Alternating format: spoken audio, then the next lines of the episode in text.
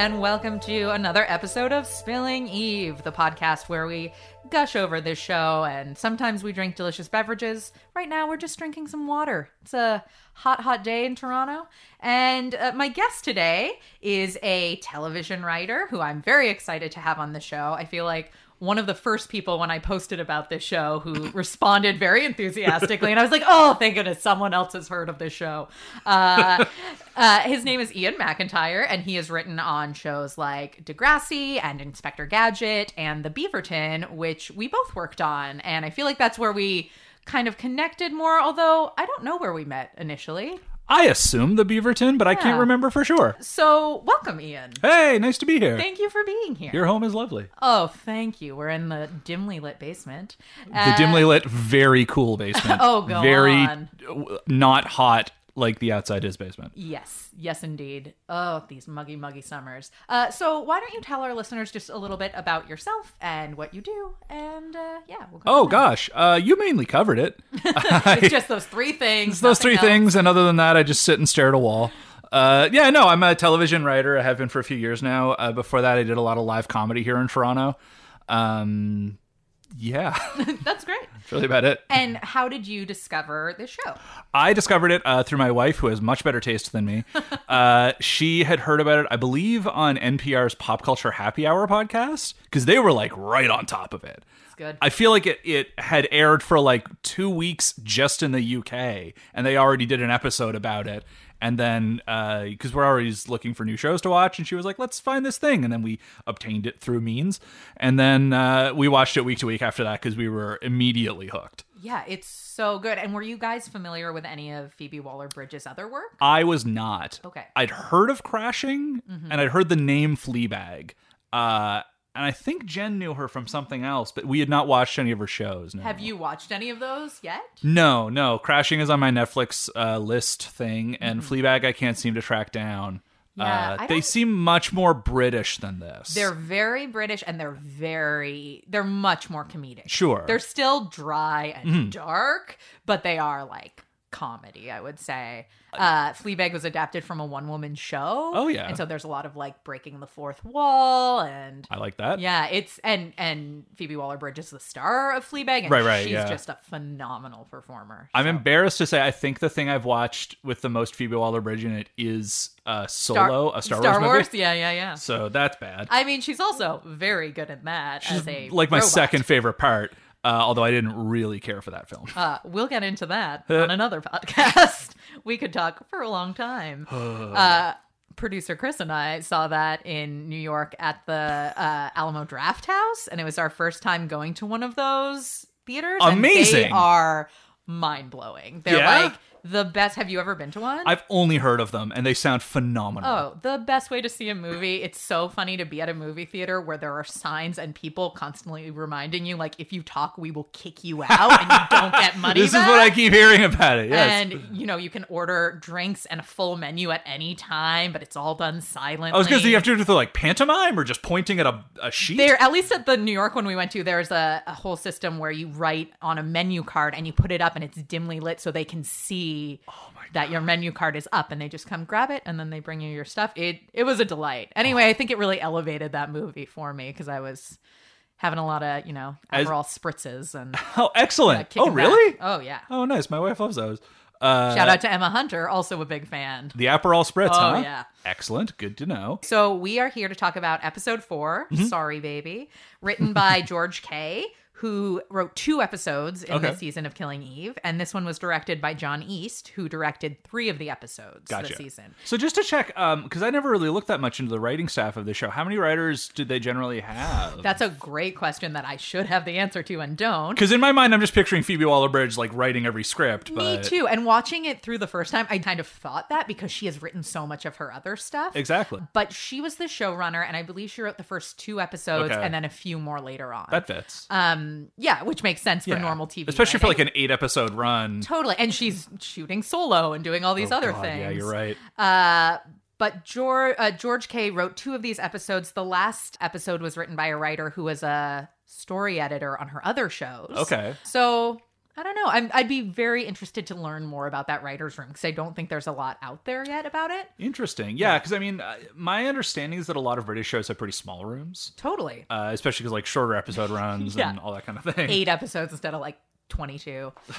uh, yeah, but it's interesting. So this director is the same person who directed episode three as well. Okay. And watching it, because I also recently watched that one, it was really interesting because both of these episodes I find have a bit darker of a feel and Okay. aren't quite as funny in the writing and in the way it's shot. It gets a little more serious. Well, yeah, Uh, this is definitely where the show like kicks up a notch in terms of stakes and Yeah. sadness. They're like, oh yeah, this is funny, but also we're gonna like fuck it up. yeah, people you like will die. Yeah. and yeah. Yeah, I mean, Bill's death is such a Ugh. intense, shocking, out of nowhere. I uh, miss Bill so much already. Oh, totally. So for episode three, we had Adele Dix, and we were talking about how jarring it is for them to introduce you to a character and then so quickly be like, nope, you shouldn't have grown to love them because they're gone. This isn't a secondary character for the whole series. Yes. Which is intense, and it's it's pushy for the show to do that. And it definitely like in terms of you know super archetypal storytelling of like she's here's her mentor and now her mentor's gone. Although really, um, God, I'm terrible with the names. Oh, on it's this fine. show. I have a cheat sheet if Uh, her. Oh, really? Mm-hmm. Ooh, I like that. Uh, yeah, Fiona Shaw uh, as Carolyn. Like that's Yeah. really her mentor ultimately, but uh, Bill just kind of seemed like Oh yeah, her starter mentor. I guess. Totally. And like such a grounding force in Mm-hmm. her life and someone she could be so real and vulnerable with. So that's a this is a great place to start because this is where the episode starts. We Yeah. open at Bill's funeral. Yeah, yeah. Which after his like shocking, jarring nightclub death, now With we're his silly hat. Oh my gosh. I, I loved his clubbing hat. I hated it, which was a good thing. But that's why I loved it because it's just so like, oh, middle aged guy trying to go undercover in like a nightclub. like you're looking real cool, guys. yeah, you're you stand out so badly. sweet, sweet Bill. Yeah. Uh, so we're at the funeral. We're back in reality. It kind of felt like the nightclub's such a heightened adventure sense, and now we're back. We're in England. We're in this like sad, real moment. Yeah. And Eve is obviously very upset, and it's Frank is giving the eulogy or a eulogy. I love how hard they leaned into. Like it seems so obvious in retrospect in these first four episodes just how much Frank is the f- goddamn worst. Oh my, it is so funny. And it is also like, it's such a good device because, of course, that's the last person who should be giving this eulogy. Of course. He's this like douchey boss they all hated. Yeah. Including Bill. Bill like, Bill hated would Frank. not want Frank to be doing this. and he's giving just the like driest speech and kind of like making Like, fun so of trite. him. Yeah, and, exactly. like, but doesn't know enough about him to really say anything of value. And uh, he was upset, obviously, and she leaves and she says uh, to Elena that she wants to like kill Villanelle. That's yeah, what she wants. She's with like, her bare hands. yeah, yeah. It's such an intense moment. She's like, I want justice and retribution, basically. uh, and then we right away we flip over to Villanelle back at her beautiful Parisian flat. The way that this is shot is so funny because it's so gorgeous. And if you just saw the first few moments of the, the Paris flat all decorated, mm-hmm. it looks like a short film or like some mm-hmm. kind of art piece. It's beautiful. And she's got it balloons everywhere. And we see that she's wearing sort of like a Constantine mm, Well, outfit. First, we see Constantine Yes. wandering in and being like, "Why the hell is there a birthday party?" And then her showing up dressed as him to celebrate his birthday, which it is not. Yeah, it's not his birthday. She's thrown this huge party for just the two of them. She's wearing a beard. She's so funny. She's kind of like moving around like him. She's just having the most delightful time of her life. Uh, and he is obviously not super impressed. He's there to scold her anyway. Mm-hmm. She like makes him open the presents she's bought him and she's really buying into this whole party thing.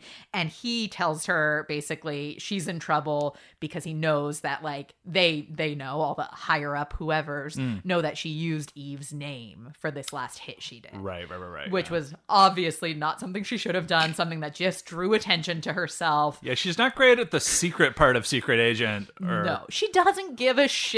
She's just like, I'm gonna have fun and I'm above any law Mm-hmm. and anyone's rule. Uh, but he tells her and he kind of threatens her and is like, "Hey, like you, you're not better than this, and you're you're replaceable." And he's very stern. And there's this shift of power, and we kind of feel like, "Oh, she's been put in her place." And as he's starting to leave, she just very casually brings up the gift she got him should be given to his daughter. Yes. And we see his face drop. And I he's love like, that. oh, fuck. This Yeah. assassin who can kill anyone knows I have a kid. Oh, and the fact that she like leans so hard into it of like, did you think I didn't know anything? Yeah. She's like parroting back his words to him. It is such a chilling moment. Uh-huh. Especially because up to this point, I mean, we've seen them go up and down in their relationship, but it, it's always been very like, there's like this baseline of caring underneath it. And now it's like, oh, she might kill your kid. Like she's unhinged. She's a psychopath. Well, that's what I, and I love on this show too. Just how many relationships you see that seem so cliched, like even Bill, and, and it turns out that they're actually much more equals than you would assume from the beginning. And then like uh, uh, Villanelle and Constantine, and just how much she's relentlessly trying to undermine him oh, and yeah. show him how much she wants to do it. Like it's fun to her to show him how much she doesn't fear or respect him. Yeah, she likes to fuck with him, and like she clearly likes him. Hmm. Oh but- yes, but that doesn't mean anything to her. Yeah. like she, it doesn't mean that he's out Safe. of her reach or safe Yeah. in any way. Uh, and he basically tells her she's on like. She's being demoted because she's been bad, Yes. and she has to carry out a hit with a, a team instead of just getting to do it herself. the assassin penalty box, yes, were. Yeah. which is so funny. And so we see her. She she heads to go do this hit, and she doesn't know who the team is. And she meets a guy who we find out his name is Diego. And he just seems like this boring dude. He's like very like power play, trying Oh, to yeah. seem intense, which of course just makes her more annoyed and like less impressed with him. And we meet the third person on the team who is Nadia, we Mm. find out, and is someone who right away we see like, oh, there's some kind of history with Villanelle and Oh, Nadia. Nadia. Nadia's so upset Nadia, when she you sees never had a Villanelle's chance. there. and it's it's really intense and we don't know and there's this kind of fight. Uh and and they don't know who the hit is on Mm-hmm. either. They don't have a name yet. Uh and then we're back to Nico and Eve, and Nico's confronting Eve hmm. about lying about Bill's death. Yes. Because he's not an idiot. He knows the shit is happening. He knows Eve's not being honest about it. Well, I mean, even Bill went on a business trip and then came back and Bill was dead. There's not a lot for Nico to parse out there. yeah, totally. And she's just like not talking to him about it. Mm-hmm. I mean, Nico's also not the most understanding in terms of his wife is now a secret agent. She, he shouldn't even know that. Like, it's so weird because on one hand, I mean, obviously, my I want my sympathies to lie with Eve because she's the, the name of the show, but at the same time, like, I get where Nico's coming from. Like, if if my wife or a spouse or whoever it was, like, if they told me, by the way, I am now doing a job that's intensely dangerous, Yeah. Yeah, I'd have a hu- I might have a problem with that. Well, yeah, and and because Eve is not she's very blasé about it. She kind of Hmm. is like, whatever, it's not that dangerous, don't worry. Instead of being really honest with him about it, she's sort of trying to cover it up, Mm-hmm. uh, which is interesting. And he says like the job is too dangerous for her, and she just sort of like won't hear it, even though she's so devastated from Bill's death. This is only really motivating her more, I think. Mm-hmm. Uh, and then we find out that Villanelle, we're back to Team Assassin, and Villanelle and the other female assassin, Nadia, have this history, and we get hints that they were a couple, and the guy is now a couple with Nadia and doesn't love that. So now we're in this weird, like, love triangle, but they're there to kill someone, and they find out, Villanelle finds out uh, they've been sent to kill, like, a British intelligence Yeah. officer. And which so. she just got in trouble for. Oh but- yeah, it's true. She went rogue and did it, and now it's a job. Now it's- yeah. When the higher ups say it's okay, uh, but she freaks out because Yeah. who is this? Is it Eve? Who is who is she being sent to kill? Um, the tensions are so high in that van. I love that they're in a van. It just makes it feel so. It's such a crappy van too. it's so juvenile. Yes. Like, what are you? Are you guys camp counselors? Why are you being here? It's such a. It's juxtaposed with all of her other kills, where Mm. she's just like this flawless assassin who sneaks in and out of places. yes, this one feels so much more mercenary than any of the other ones. Totally. And very clunky, not Yes. like this amazing team. um So It also makes me wonder why did they need three high level Russian assassins to kill Frank? Well, when we get to the killing part, maybe we can touch on that because they're not great at it. Yeah, fair point. And maybe that's partly because of their infighting, but it seems like one of them should be able to just like shoot him. Yes. Uh, and they can't. Uh, so then we're back with Eve. Eve's upset because of the fight, and she's unpacking, and she starts to unpack her bag that was lost in Berlin and has been sent back to the house, and realizes, oh shit, this has been sent from Villanelle. All my clothes are gone. They've all been replaced with like very expensive, much nicer designer clothes. Uh, That is my favorite Eve line in this whole episode when she's explaining to her uh, colleague what's the clothes. She's like, and it was full of new clothes. like really great clothes. Like she can't resist commenting on just how amazing Oh, Villanelle's yeah. choices were. Like she's not going to wear these clothes. No. But she kind of wishes she could. Yeah. Which is so good and just like builds into their weird relationship and obsession with each other. Mm-hmm. There's also a perfume, La Villanelle, with this card with cursive handwriting that says sorry, baby. yeah, it, yeah. Which is just chilling. Also, the song they were playing during that, I had to look it up. It's like it sounds very 1960s. It's actually from like 2013. Uh, it's such a cool, like weird, sexy, oddly scary song. Oh. the way they use music in this show is so good. I love how so much of the music just has this like mid 90s like drum and bass how British house music, like very Portishead, Massive Attack, like tricky kind of stuff. And it's I never would have pegged that for a spy show, and I love every every musical choice they make. And then they'll just do like French pop music at inappropriate times. It's it's Yeah. really good. So Eve gets her team on the case. Basically, Nico starts to come in. She's like, "Get out!" She gets her team on the case. She's like, "So this happened. We got to figure out what the hell's happening." And uh, they do some research. The team uncovers that uh, some weird. Uh, payments have been made to Frank's kids' school from like the Cayman Islands, and it's all very suspicious. And they're looking for this potential mole. Uh, so they basically are like, "Oh shit, it's Frank." I will concede, I f- I get why you want that to happen so quickly in the episode. I felt like that came together really easy. They basically just say to her like, "Oh, it's Frank." Yeah, like, like oh, we looked at a computer and looked at numbers, and it's Frank now. Go. yeah, a hundred percent. Uh, and uh, ooh, I can't read my own notes. What happens next? What does this say?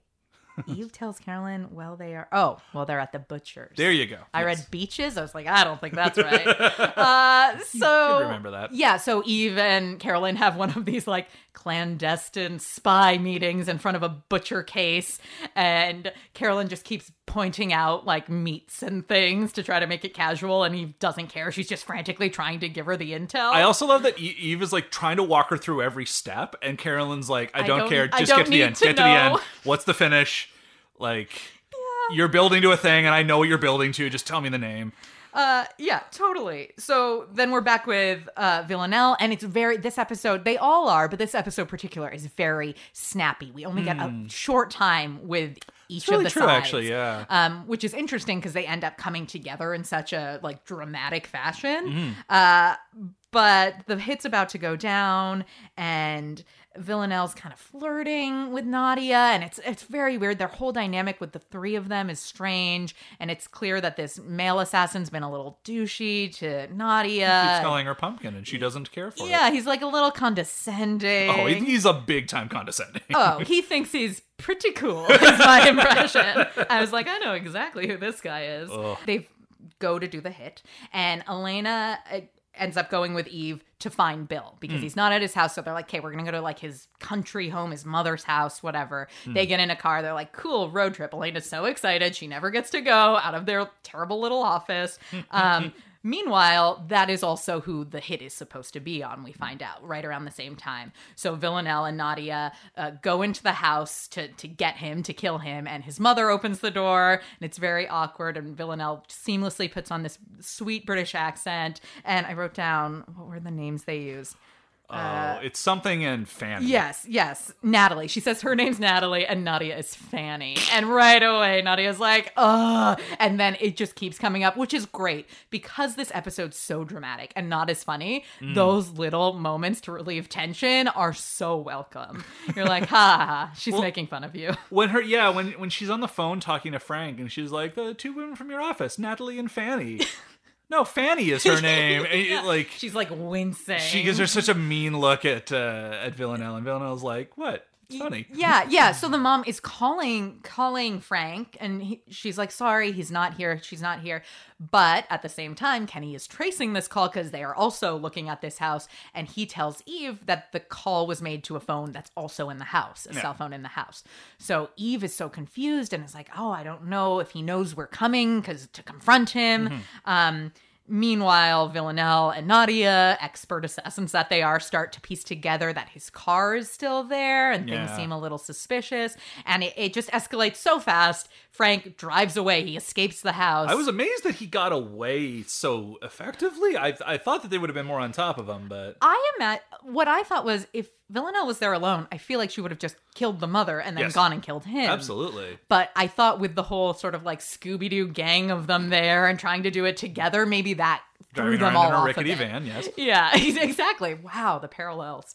uh, so he gets away. They start chasing him. Eve and Elena see that Bill's on the run. They think he's just running from them, so they start chasing him. And then we've got this weird chase scene.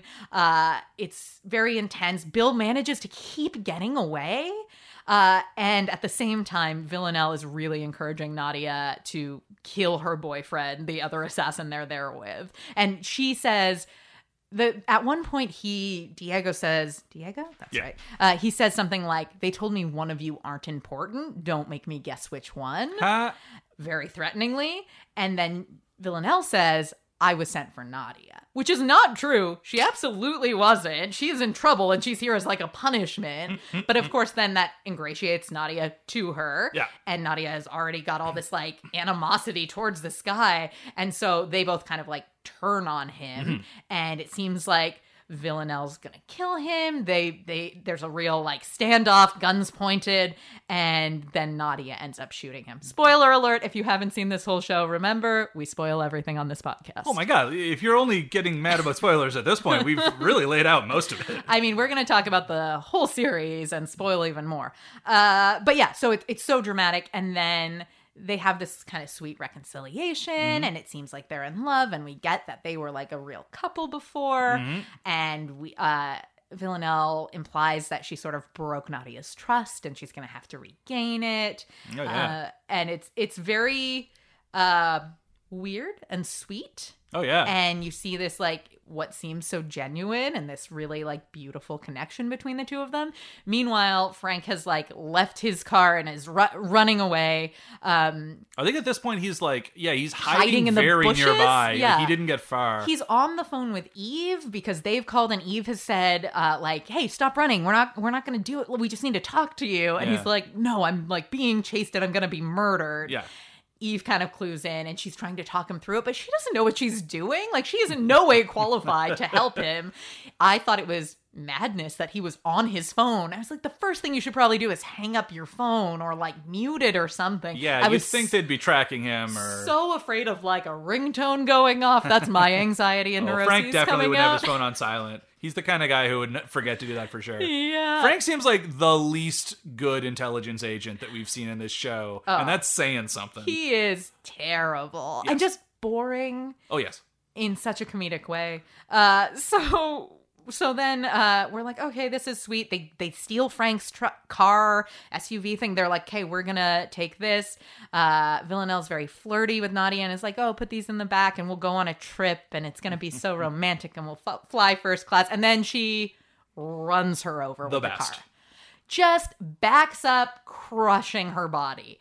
I, when I first watched that, I was so shocked in a way I shouldn't be. I know what this show is. They haven't, but like, it's so heartless and out of nowhere and cold. oh yeah, but I think that was the game she was playing the whole time. It wasn't just I'm going to kill these other two because I resent having to work with them. She's like, what's the funnest way I could kill them? Oh, yeah. And it was to turn them against each other and then murder her after she thinks you're taking her back. Oh my, like just, just devastating. Yeah. Just so cold. And she's, she's like so chill about it and does not care, except it kind of messes up the car and then the car's broken. and Oh, is that what drive. happened? I thought the car felt ran out of gas or something. I assumed it was because there was like a body in the back wheel. It kind of like messed it up. Amazing. Because she seems so surprised that the car Yeah. wasn't working. So she gets out on foot and she starts this like foot pursuit of Frank. well, yeah, isn't it at that point that Eve is like, you have to make a run for it, and that's when she sees him. Yes. And then, yeah. So Eve is giving bad advice that's letting Frank be seen. Villanelle happens to like break the car and see him at the exact right time.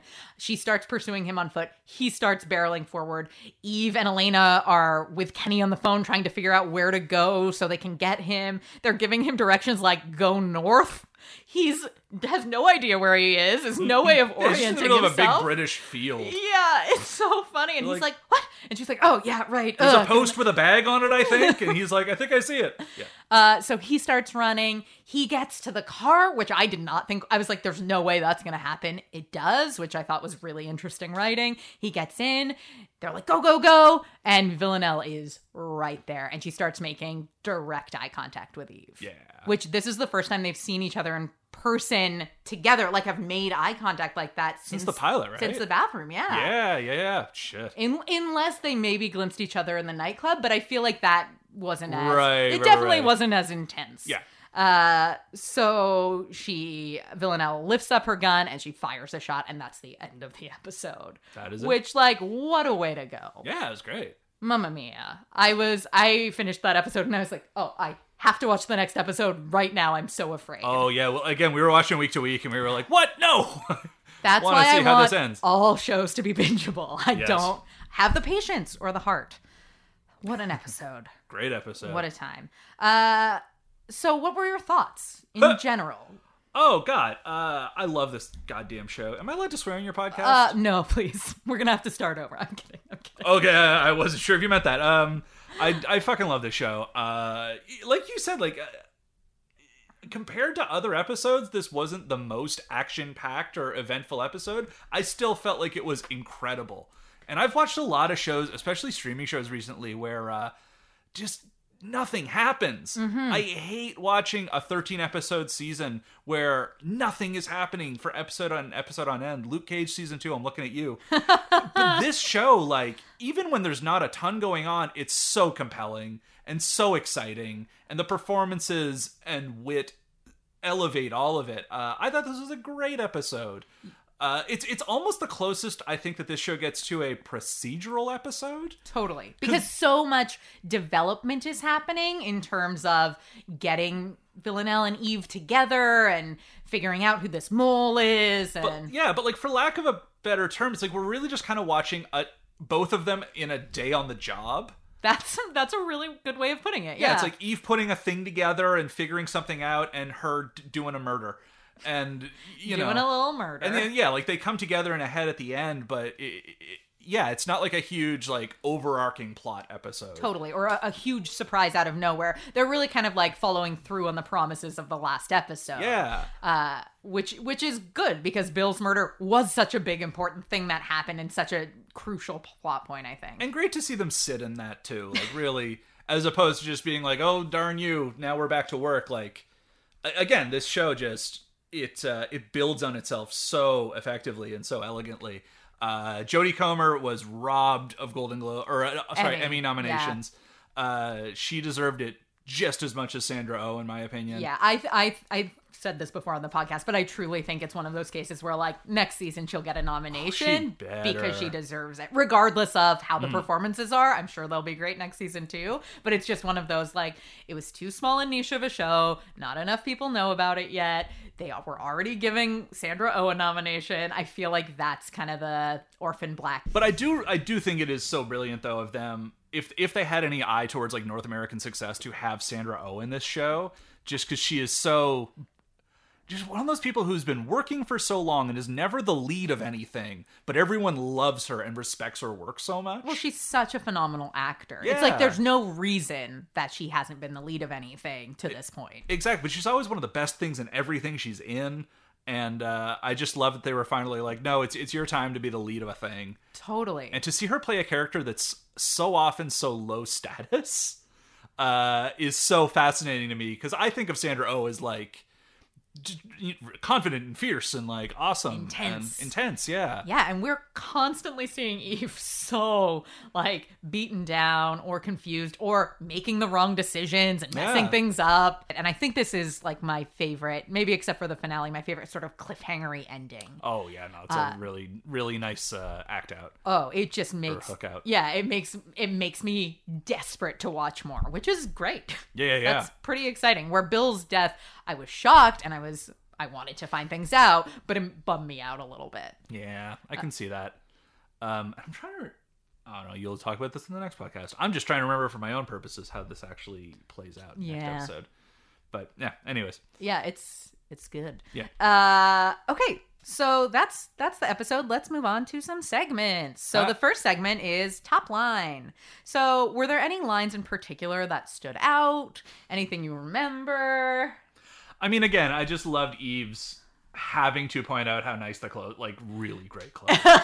she, she, it's. I mean, that's to me. That's the thing about Eve is that it's not only that she is talented at her job and really knowledgeable and skilled. It's that she has a glee for it. Oh, like yeah. she she likes what she does, and she likes when people let her get excited about it. And that's kind of why Carolyn picks her out at the beginning in that first episode She's like a fan of this stuff. a fan of it exactly. Yeah. She kind of fangirls out Totally. uh, from time to time, and I, I like when she kind of dwells on details like that. Uh, it always just cracks me up. Oh, it's so good. And I mean, fashion plays such an important part in this show. And I sure. haven't really touched on it in the podcast yet. I feel like I need to get some. Maybe I'll get a costume designer on. I need to get someone who knows a lot more about clothes than I do uh, to talk about it. I am the wrong person. for that. yeah, you and me are like, the pretty good clothes. Uh, I really loved the line at the funeral. Not funny at all, but when she says, I want to kill her with my bare Yeah. hands. It's so visceral Mm-hmm. and intense. And you just like, I empathize with even that moment. And it's like, oh, this just got, this went from being like a fun, interesting thing to being so personal. And she feels like she's been so hurt. Well, I love what a strong jump it is because, I mean, in the beginning, she's such a fan of the work that she gets to do and intelligence and all this kind of spycraft. But she always sees it very intellectually or like academically, like, I'm in an office figuring stuff out and it's neat. Uh, and this is the first time that, like, not only has she had her life put in danger, but that she's seen someone she cares about get murdered. She suffered a loss be- directly because of this person. And instead of shrinking from it, the fact that she just doubles down so hard and is like, I want to get involved. I want to do a murder myself with my bare hands. Yeah. And she means it. She really Oh means yeah, it's not funny. It's just intense. Yeah. uh, it's so good. And then the one funny line I liked. I mean, all the Fanny stuff was great. I'm a child, so I find that hilarious.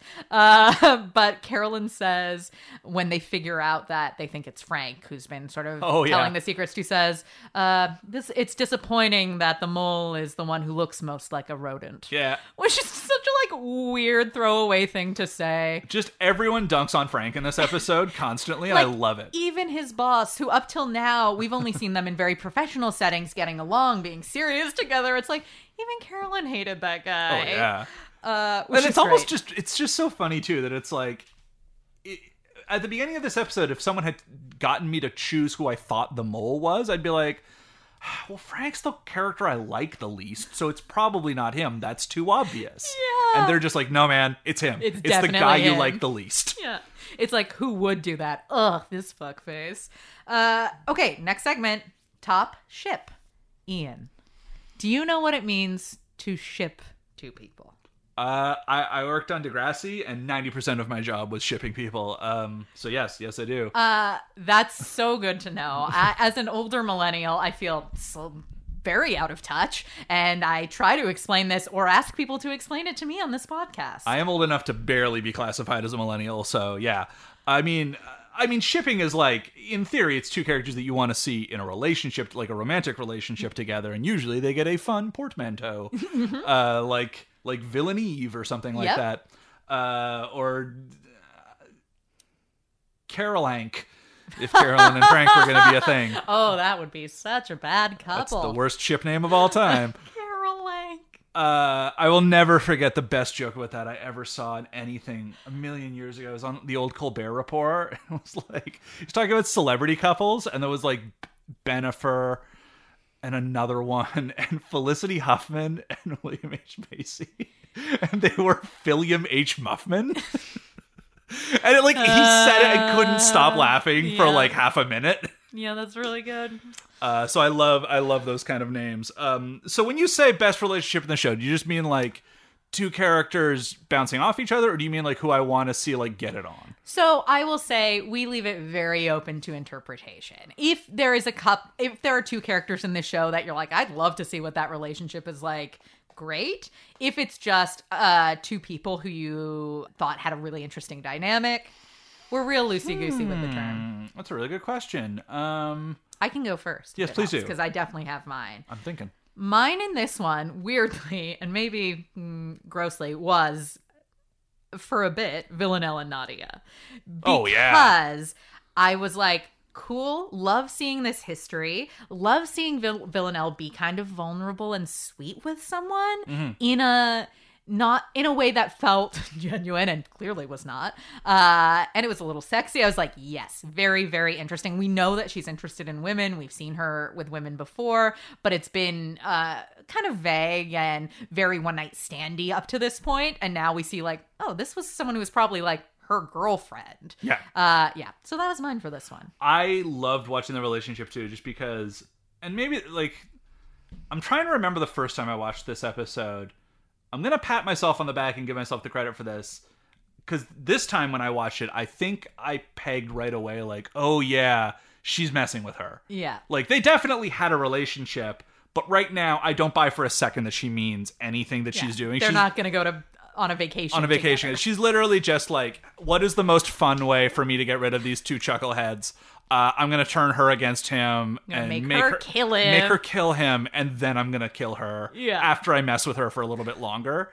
Uh, it's just I love how good this show is at making you getting you inside Villanelle's head and and watching kind of the wheels move. Totally. And I feel like some of the times I see it and I feel like I'm so on board, and other times things just shock me and surprise me. Because she's never not a psychopath. Yeah. Uh, like she she's a murdering psychopath, but at the same time, I'm usually like, oh, I get what you're doing. I get why this is fun for you, and I get what your objective is. Totally. Well, I mean, for me, it goes back to that opening scene in the pilot with the little girl and the ice cream. And watching that the first time, I thought, like, okay, I get it. She's someone who can't feel emotion and she's like pretending to, but she's a monster. And now, this far into the show, I'm like, no, I think this is someone who deeply feels emotion. I just think Yes. she's really, really disconnected from it and able to compartmentalize and isn't necessarily, doesn't necessarily have a conscience or a sense of ethics with it Oh, absolutely. but like yeah. she is petty and she gets her feelings hurt and she like i believe she could love someone i just don't know that that would mean the same thing that it would mean to like a normal person the other day, I just uh, rewatched The Dark Knight for the first time in a while, which is probably my second favorite movie. I'm a little obsessed with it, but um, Uh, that movie I thought was also really great in terms of with the Joker. For one, he's constantly lying throughout the movie. Almost anything that he says, you can't really put stock in, but you always see how he's manipulating other people. yes And how he's constantly changing tactics to manipulate other people. And Villanelle reminds me a lot of that. totally like using what she knows will get to this specific person Precisely. And Yeah. and just how much she kept doubling like kept making a moment out of any time uh, Diego was condescending to Nadia Mm-hmm. and just trying to get that wedge in there. totally like connecting with nadia to be like i see that i see that Mm-hmm. Yeah. you can't pretend it didn't happen because now there's a third party witnessing it Exactly. I love that. Uh, yeah, no, I, I like the relationship a lot. I, I think I have an answer now. It's right. very short, but I did love Eve and um, Carolyn's scene in The Butchers. yeah uh, because I don't know. I I love the character of Carolyn for one. Fiona Shaw is amazing. Oh, she's so good. Uh, she makes what could, be, again, be a boring role so interesting and layered and human. Because we've seen so many times, like the the the tough older woman who's risen through the ranks, you know, battled her way up, and she's at the top now, and that's a character that's very easy to be one dimensional. And with her, I just feel like there's so much color to it, and you feel like that I'm I'm watching a person who's not just done that, but like lived a life. Totally. Which, as the series progresses and we learn all these secrets and all these Mm-hmm. twists about this character, it just like fills it out so much more. Absolutely, It doesn't feel like it's coming out of nowhere. and I love that we're com- we're seeing their relationship at a point because she's really kind of almost been like Eve's patron up until this point. Like she's like, I see how talented you are. I see how you are being ignored in your original intelligence job, and Yeah. I'm pulling you out for this thing. But now she's gotten someone killed Mm-hmm. in Germany, and she's like, I'm I I'm not ready to throw in the towel on you. Mm-hmm. Like this is you know it's spycraft and it's kind of how it goes. But I'm mad at you. Yeah. like I'm annoyed. This when- was supposed to be a covert op, and you have now done something that's kind of like fucked with that. Exactly. And she's like, I when she when Eve is doing her long rambling like, and then we track the money, and then we do this, and she's just so over it. She's like, no, just get to the end now. Yeah. Because I'm kind of annoyed with you, Totally. but I know you're good at your job, so I'm not gonna like do the dumb thing of like you're off the case or it feels very like I see a lot of myself in you, so I'm gonna like absolutely. let it go. Yeah. But she's also like, but I don't want to put up with you right now Yeah. because what's that thing Tina Fey said when she was head writer on SNL? A lot of it's about a lot of working with uh, writers under you is like tamping down enthusiasm. and it sometimes feels like Carolyn kind of has to do that with Eve. a hundred percent. She has to get the fangirl out and remind her, like, you're a real spy now. This is real. Exactly. Yeah. And I like how Eve can't turn that off, especially with Carolyn, who she's just so in awe of and always wants to impress. So good. And yeah, So good. Yeah, that's a great one. Okay, we have one more top uh, for the segment, which is Carol Eve is what they're called. Oh, I love it. Uh, the last top is top kill slash kill count. So if I am correct, I think there are only two actual kills in this episode, Yeah. which are Nadia and Diego. yes. Yep, that's it.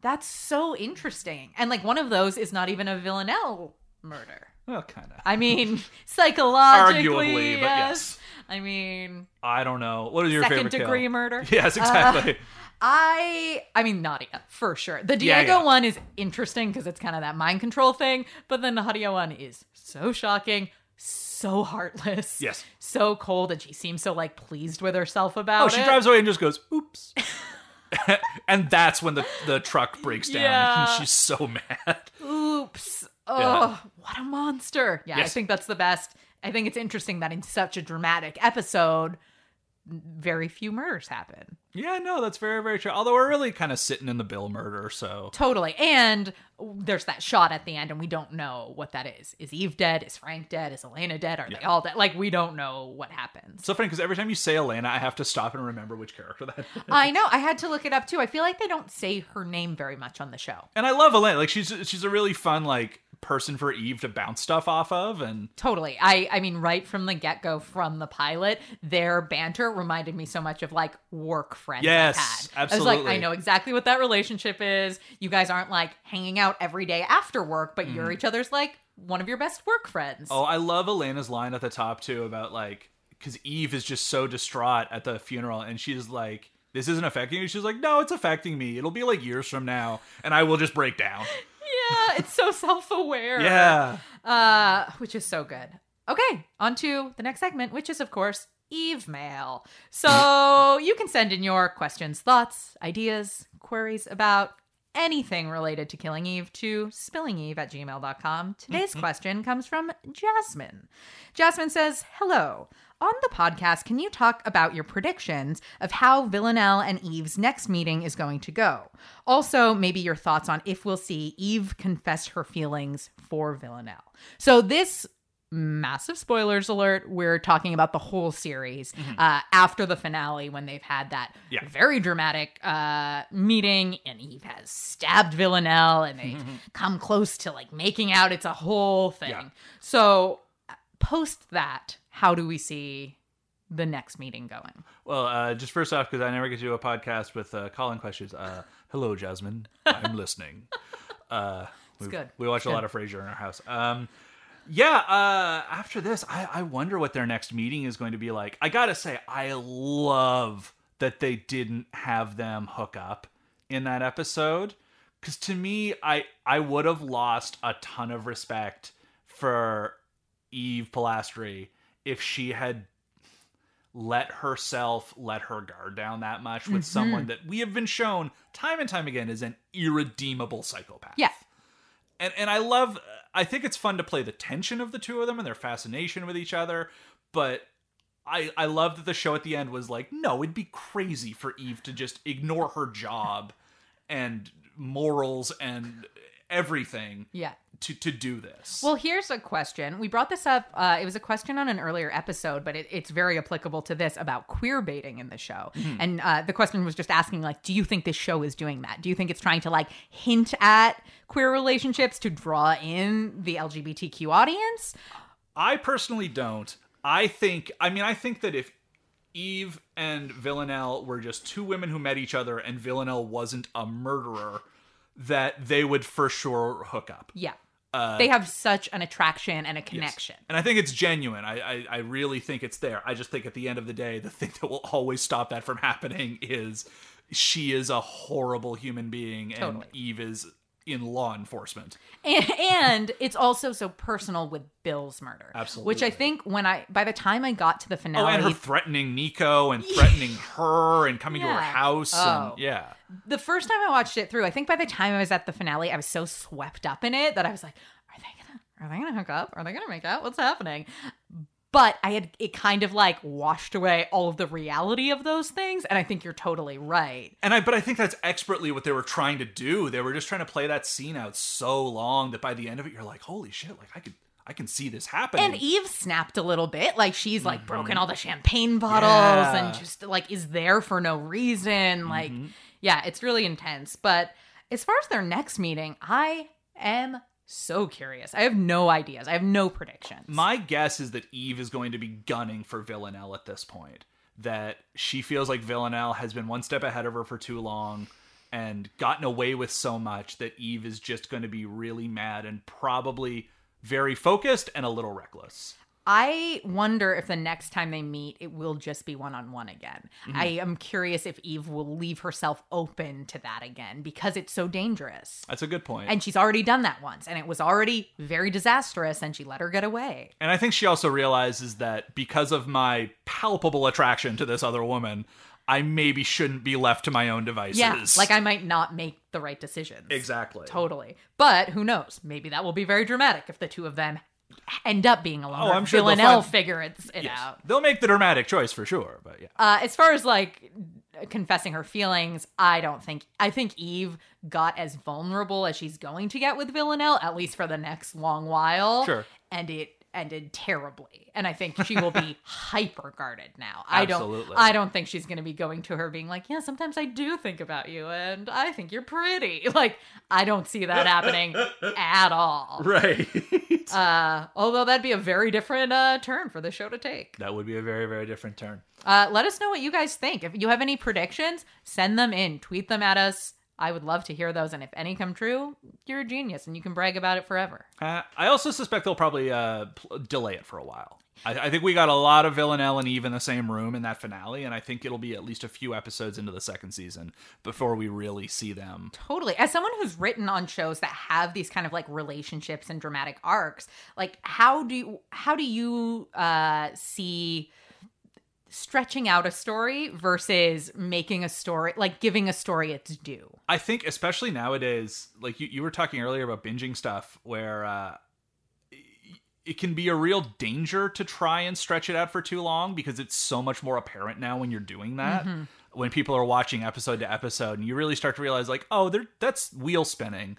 So I think you kind of have to, at some point, if if you need them to get together, you just have to give in and do it, and trust that you'll find something more fun on the end on the other side. Mm-hmm. Uh, because there's no virtue in delaying stuff till the point that you thought you should have it happen. Totally. We did that on Degrassi a couple of times where my boss Sarah, she was the showrunner, and she would be like, "We have this plot point set for episode 10, And it's starting to feel like it makes sense in episode seven. So fuck it. It's in episode seven now. And we're just going to have to find more stuff after. Totally. I mean, I think, and this show we we've kind of touched on it. Does that like they It really they does. put so much into the this first season. Another show that's so different, but similarly did that. I think is the Good Place. I thought you were going to say the good place. That's They- right. Yeah. They I, even their first season, I was like, whoa, why'd they give us that reveal so fast? And then the like second season so much more, and they give us give away so much and totally change the entire format of the show. Yes, I guess almost every episode of the second season, I'm like,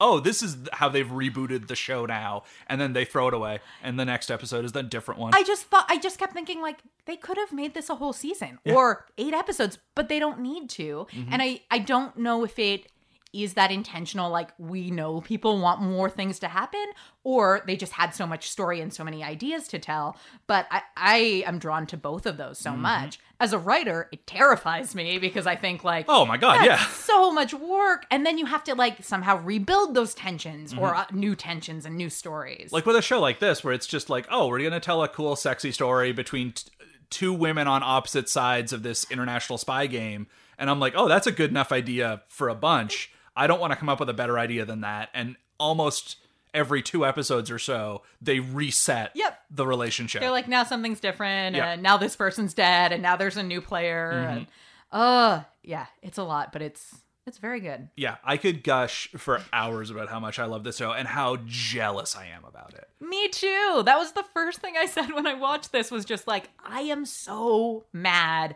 I'm not good enough to create this yet because I the for me the marrying of this genre with these incredible, interesting female characters who are so flawed and so messed up, but still like very, very interesting. With all the comedic dialogue and the witty banter and the levity, is something I don't feel like I've seen. it's it's one of those shows too that I watch and uh I hope I don't say this stupidly. Um everything I watch on it I'm like that was so obviously written by a woman. I never would have thought to make that choice and I love the shows like this are getting a chance to breathe now. A hundred percent. Uh, there was a listener question in a previous episode about uh, do you think what do you think about this show being out like at this time do you Mm-hmm. think the show would have been made before would it be the same and i think that's a really hard question to just uh, theorize on Sure. but there is something very special about the wake of like women in hollywood being given this platform and like demanding a platform For sure. and this show being so female driven Yes. both for performances and show running. Because in a lot of ways, like I can picture the more conventional version of this show that would have come out like five or ten years ago. Um, and you know, it would have been cool. Uh, but I feel like you know, nuts and bolts. This story is cat and mouse game between intelligence officer and, And spy. spy, yeah. Like we've seen that a million times, and yet this show feels so unendingly fresh and original and interesting, just because Phoebe Waller-Bridge gets to lend a ton of her voice to it. Which is truly, and I'm I'm so curious. You have to watch the show and let me know how I felt about Fleabag. I was like, this show shouldn't feel new because on paper it's not, Mm-hmm. but it felt so fresh and original and interesting because of that voice. And that's definitely the kind of thing you see with like a creator like her who's now on to her third series, where she can largely be like, "Uh, I've got an idea for a show, or uh, actually, no, these were a series of novels that she got to adapt. yes, yeah. And for them to be like, okay, these novels are cool, uh, we're going to get her to adapt it and just trust that her voice is going to flesh out enough to make this original. And it Totally. really did. And interestingly, like the books were written by a male author. Oh, really? A lot of the directors on this TV show are men. So it's a it's a very interesting kind of dynamic. I have not read the books. Mm-hmm. I'm begging listeners to tell me what they're like and tell me everything so I don't have to. Wow, yeah, Uh, I'd be very curious if they're this interesting. yeah, and and I just assume they're not as funny because why would they? Yeah, It- and, yeah. If you're gonna hire Phoebe Waller-Bridge, I assume she's there to bring the comedy. yeah, I would think so. But it's great. Uh, Jasmine, thank you so much for your questions. Uh, that brings us to our uh, final segment of the show, which is, of course, Confirm the Kill, aka plugs. Ian, oh shit. where can people Um, follow oh, your career? Uh, at the moment, I'm uh, still writing uh, for the Beaverton website. Um, and uh, the Beaverton, in case people don't know, is a Canadian satire. Oh yes, I. Conglomerate. That's a website, a TV show that we worked on. It is our Canadian shameless ripoff of The Onion, and uh, yeah, we do stuff there. And uh, other than that, I'm writing down some cartoon shows and some different stuff right now, and uh, got some stuff in development. And So exciting. Where can they? actually, fi- you know what? Yeah, anyway. Oh, what? Oh no no no no no! Uh, I I shouldn't say in development stuff that I am developing. Let's say No, in I development. accurate. We'll put it out there in development. You hear that, network execs? Uh, where can they find you on Twitter? Oh, uh, I'm at uh, at MrIanMacIntyre.com or not dot .com, Mr. Ian MacIntyre. Um, if my Twitter account is up, because I often uh, deactivate it because I don't get work done when it's uh, open. But I like that you come back. I try to. I, well, As someone who's addicted to social media, it's very Oh validating God. to me. I do. I can't not, especially because I just feel like work wise or industry wise, so many people I keep in touch with, I do through Twitter. But at the same time, I recognize that if I have work to do and Twitter is there, I'll lose hours to it a day. It's a really hard balance. I just signed with a new agent and we were Twitter friends for like a year before we ever met. Really? But also, I have scripts that I am late on deadlines on because I am on Twitter 24 7. No, I want to ask you about that. Uh, you can follow the show, Spilling Eve, at Spilling Eve on Twitter and Instagram. Waste all your time with us. Send us your fan art. Thank you to those of you who have already sent stuff in. That's uh, remarkable. So exciting. Send us your questions. Send us anything you want to read on the show. If you are at all involved with the show, I want to hear it. I've my seen a lot of people posting who have been background on Killing Eve. Yes, tell me your whole life story. I want to know how their budget works for uh, location shooting. That's a great. Every time watching, like, it feels so expensive.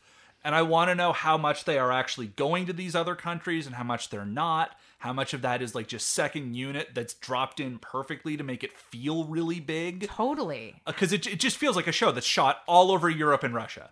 It's very effective. Yeah. Yeah. Yeah. Yeah, it's great. So if you have anything, uh, let us know. Thank you all so much for listening, and uh, we will see you next week. Bye. This podcast has been brought to you by the Sonar Network. Sonar!